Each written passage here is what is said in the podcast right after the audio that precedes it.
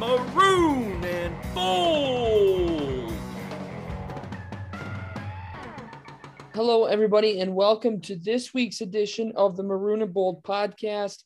I'm sports editor Christian Boer, and today I'm joined by two of our reporters, Ryan Caloris and Sean Chase. Um, gentlemen, we're nearing the last full month of the semester. We're getting ready to close the book on school. Um, how are we feeling? What's the mood like right now? Sean, we'll start with you. I'm ready to be at the end of it. I'm ready to get into that internship life. Uh-huh. Take a little break. Uh-huh. What about you, Ryan? Yeah, man, I'm I'm just trying to get through it right now. I feel you. I feel you. Um, it, we're recording this on a dreary Monday in April, April 4th to be exact. There was snow this morning. I don't know who's in charge of the weather, Mother Nature, whatever, but let's chill on the snow in April, huh, fellas? I agree with that. Come, come on now. Uh, but a lot to talk about with CMU sports. We interviewed Ryan for a podcast, I believe, two weeks ago um, about the MAC championship, and the audio got corrupted. Um, so, real quick, let's hit on that. Uh, CMU gymnasts win the Mid American Conference Championship. They send three to regionals. Um, Ryan, just your overall thoughts on the gymnastics season. Uh, yeah, um, you know, I think, I mean, they obviously they ended up with the win in the MAC championship, um, so that was really cool to go and cover. Um, but overall, I think, uh, I think the the big uh, kind of from the season, um, I was really impressed with uh, with Coach McDonald, um, mm-hmm. how she handled kind of, um, especially in the beginning of the season with, uh, you know, they they didn't quite start off the season as well as they finished it. So so I was really impressed with kind of just just the how the season progressed and and how they picked it up at the end. And obviously, uh, the end result was you know what they wanted. So so yeah, it was really impressive for sure. Yeah, the three that qualified for regionals Hannah Demers, Katie Kowalski, and Sierra Demarinis. Um, all three competed down at the regional this past weekend. Uh, nobody qualifying for nationals, um, but it looks as though all three had good performances at the regional stage. Uh, certainly a lot to be excited about with the future of CMU gymnastics. Yeah, absolutely. Um, I, you know, um, I, I tried to uh, tune into the regionals. It was it's kind of hard to follow because you know they had like I, however many teams competing there along with all the individuals. But um, but yeah, no, they all finished off on a high note. Um, so that was pretty cool to see. And and yeah, looking forward to seeing what they can do next year for sure. Yeah, and Demarinis is a senior, so it was her last performance as a Chippewa, but Demers and Kowalski will both be back. Um, so will many of the anchors on that team that won the MAC championship. So that's going to be fun to follow next year. Um, Want to shift it to a sport that's kind of just getting started. The CMU baseball team played its first home series of the season uh, this weekend against Ohio, swept it. They're now four, or excuse me, they went four and zero oh on the weekend. They're now nine and one in Mid American Conference play. Obviously, they were only able to play two games against Kent State in that first series of conference play due to the weather. Uh, not sure if those are ever going to get made up. Um, it's going to be tough to do when you're playing games every single weekend, unless you want to mix in, you know, one game a week and for a couple weeks. I don't know how they plan on doing that. Um, right now, they're first in the MAC thanks to winning percentage. Ball State just below them, 12 and 2. Um, Ryan, you were there covering the doubleheader Sunday. We had Noah Wolbrick mm-hmm. there Saturday covering that doubleheader. A uh, couple things I want to touch on with you. First, um, just all the shifting this weekend, right? They were supposed to play one game Friday, two games Saturday, one game Sunday. That became one game Saturday, two games Sunday, one game Monday, which then became doubleheader Saturday, doubleheader Sunday. Um, you know, shout out to you and Noah for being flexible as well as our photographers. But just all that shifting, man. I mean, what can you say about that? yeah, it was it was kind of a lot to just kind of follow and, and keep up with. But um, I, ultimately, I mean, obviously it went pretty well, especially like you know, CMU got the sweep both days, so that was pretty cool. But uh, but yeah, I mean, the first day it was like I think it was nine innings the first game, seven innings the second, yeah. and then the next day it was flip flopped. So I it was all kind of weird, but but like I said, it all worked out. So yeah, and, and Central Michigan wins both games on Sunday. The first one five to two, the second one 12 to six.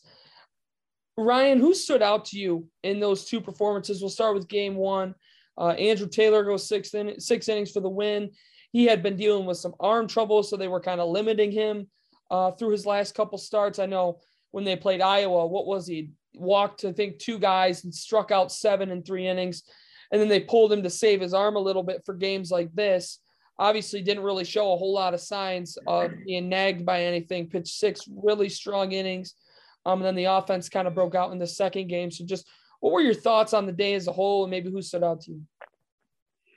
Yeah, I I thought Andrew Taylor looked pretty good. Um, you know, he had a pretty solid line. He had uh, five strikeouts through six innings. Uh, only gave up four hits, two earned runs, but um, but yeah, no, he looked good. Um, he looked pretty in control the whole time. Um, a few of the innings, uh, you know, the pitch count was kind of high. I think he was at uh, yeah, he was at 108, uh, 108 through six. So, um, yeah, so you'd like that to be a little bit lower, but um, but I don't know. Some of those innings, it was just you know contact, like soft contact, foul balls. Just some of those innings just dragged on, and like it, it seemed like he was really like he was throwing pretty well, but but yeah, some of the uh, some of those innings just didn't necessarily go the best as far as pitch count.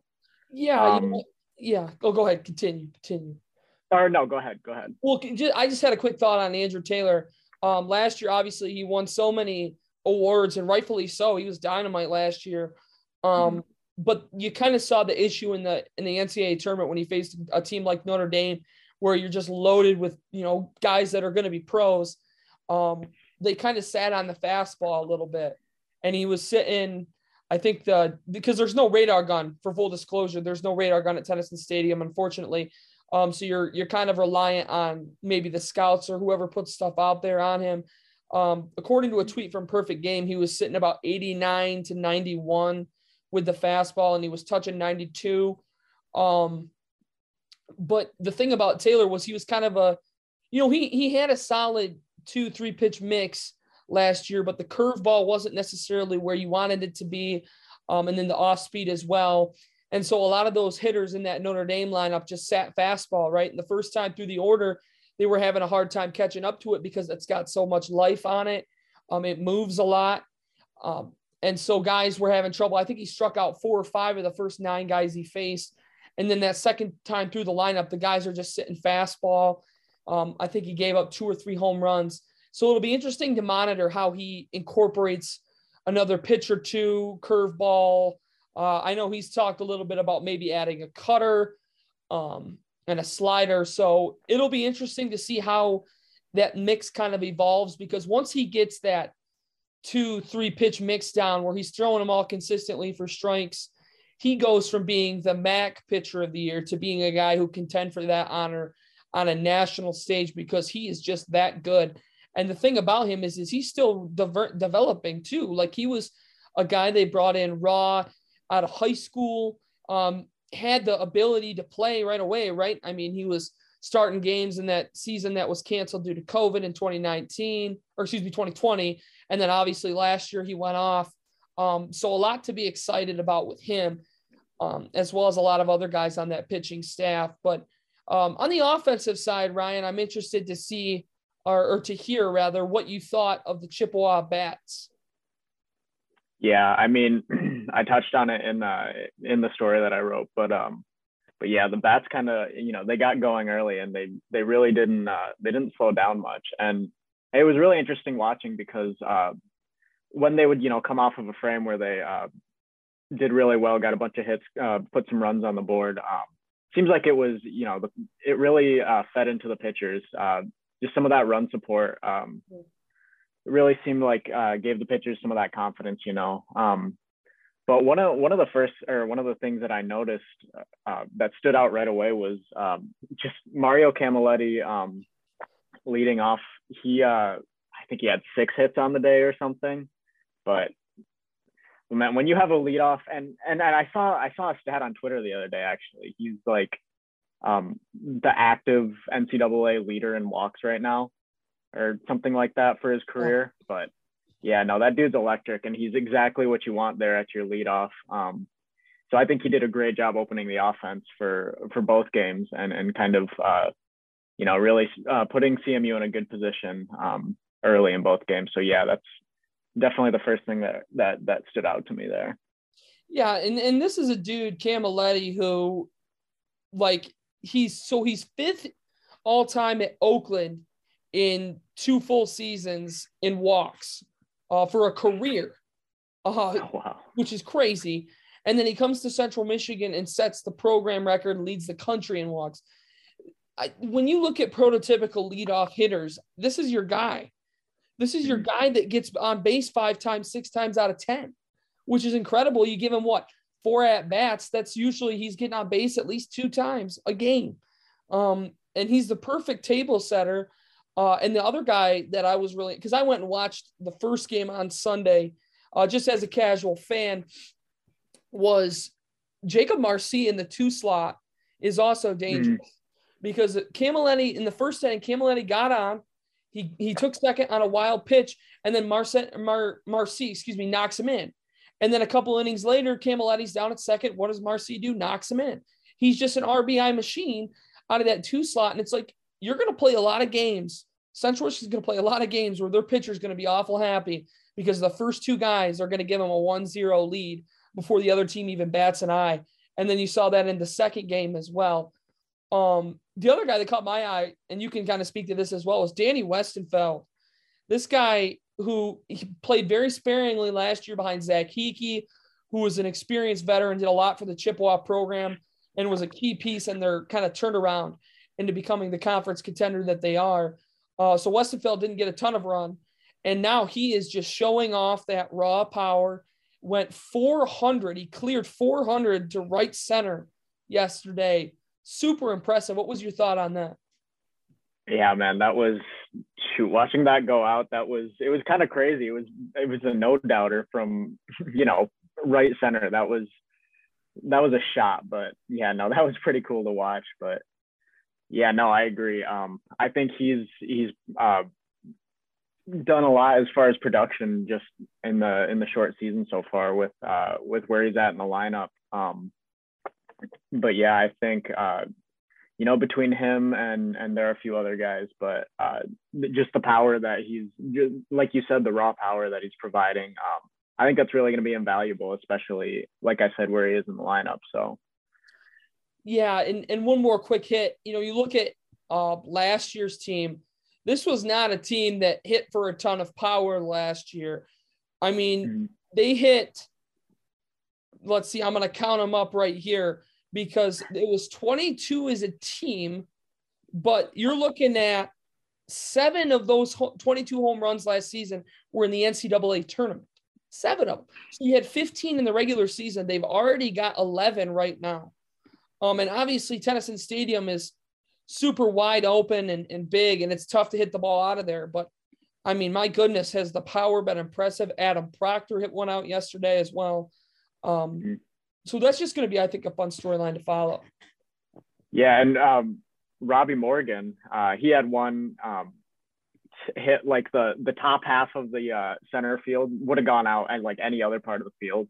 But yeah, just the uh, the power is on display, and and it's kind of interesting because uh, you know a lot of these uh, these Bishop led teams, you know, they're kind of more about like the small ball. Oh like, yeah, You know, m- you know, moving the runners around the base. So um, so you know, it's kind of cool to see some of this uh, some of this power being unleashed, and and you know, I'm excited to to see where where they can go with it this year. yeah, no doubt, it's going to be a lot of fun.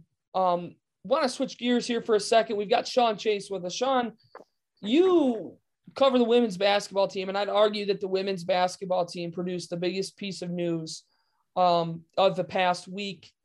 Um, and that's that Molly Davis is transferring out. Uh, Molly Davis is a three year starter. She's a three time All MAC selection. Uh, you name it, she's done it here at CMU. I mean, with the extra year of eligibility, you know, you're looking at two more seasons of her. Had she decided to stay, she's going to be the top player in CMU history, assuming she stays healthy. Uh, she crossed over a thousand points. I believe it was the second game of her junior year, which was this year. Just an incredible player, and it's going to be a tough loss for CMU. Sean, wanted to just get your thoughts on that. Um, you know, where does this program go now? And and what I guess how big of a loss is this? Well, in terms of size of the losses, the biggest loss that CMU could have had this offseason. There's no other player that Coach Oesterle could have lost that can do as much for this team, leadership wise and point scoring wise, as Molly Davis. Now, we had talked about it earlier in the year, just in passing, that she was getting a lot of run. Those minutes are going to hurt her. I don't think she's going to get that if she does go to a bigger program because she's not going to be your only option. This season, with all of the transfers that happened, Molly put up crazy numbers, but it's because she had to. The freshmen that they had around her weren't didn't have their sea legs yet. They could shoot. We learned that Tiana Tempe, Lisa Tesson, Hannah Knoll can let it fly. But Molly had to do a lot of legwork this year, and I it hurts me specifically because I watched every game to see her leave. Yeah, no, Molly is she's a generational talent as far as see what CMU is going to see. And Central Michigan's gotten real lucky these last few years because it seemed like every recruit they brought in was either ready to contribute right away and be a star or developed into one. I mean, you're talking about Presley Hudson, who was ready to go from day one. And then you pair her with Reyna Frost in that recruiting class, where in two years' time, she was one of the best rebounders in program history. Um, I believe she still leads the Mid American Conference in re- career rebounds. And then you look at that, you know, next following recruiting class with Micaela Kelly. Micaela Kelly was incredible. Maddie Waters became an exceptional role player. Kyra Bussell was phenomenal in the post uh, when she was healthy, which unfortunately towards the end of her career, injuries just got the best of her. Um, you know, looking at that team last year, um, what they could have been had Kyra stayed healthy. Um, they could have gone to that tournament and, and won a game or two in the NCAAs, but unfortunately just wasn't in the cards. Uh, Molly Davis, generational, but that recruiting class around her um, and Shine Strickland Gills and Kate MacArthur both transferred out after their freshman year. And then you look at now the whole 2020 class is gone. Um, so right now they're left with Anika Weeks, Jahari Smith, and your 2021 recruits. And that's it right now. Um, and so it's hard to find anything resembling a silver lining with what's left of this program. Obviously, Anika Weeks and Jahari Smith are great leaders, and all of the freshmen, I'd argue, oh, well, I guess Rebecca Gordon entered the transfer portal too. Um, so they're already down one recruit from that class. Um, I guess, Sean, this is as big of a rebuilding process as this program may have ever seen right? Because in the days before the transfer portal, you had one constant, and that was that the recruits you recruited the previous year are coming back. That's not the case anymore. Um, it used to be you had players for four years, and when those four years were up, then you got new players, right? That's not happening anymore. If somebody's unhappy, they're going to leave. And with the transfer portal and the ability to transfer and play right away, um, you know, you you you got to be able to empower the players, right? Um, and, and good for them. You know, Molly wants to go. We don't know why she's transferring. Um, never were given like a hardcore reason, but you have to imagine with her being a competitor, she wants to get a taste of the bright lights and go play at a bigger school. And you can't blame her. She's good enough to play there. Um, yep. But I'm curious what you think is the next step for CMU women's basketball after you lose so much. Um, you had lost so much already, and now you lose in just one player um, so much production, so much talent, um, and really just the nucleus of your whole program. Um, so where you go from here?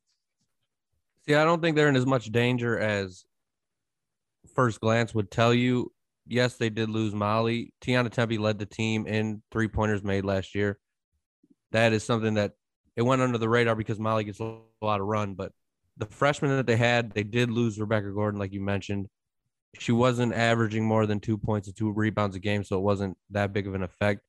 You're getting Jahari back. You're getting Anika Weeks back. It seems I can't say for certain they may decide to transfer out with the run, but it's going to be the transfer portal.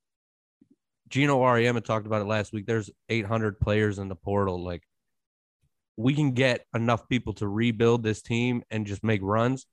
But now I think that they have to change their philosophy because CMU's been a legacy school with Sue Guevara and now Heather Oesterle. It's very much like continue the legacy, continue our mission, just keep going forward.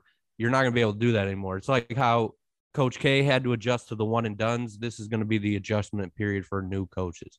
You're going to have to figure out the transfer portal.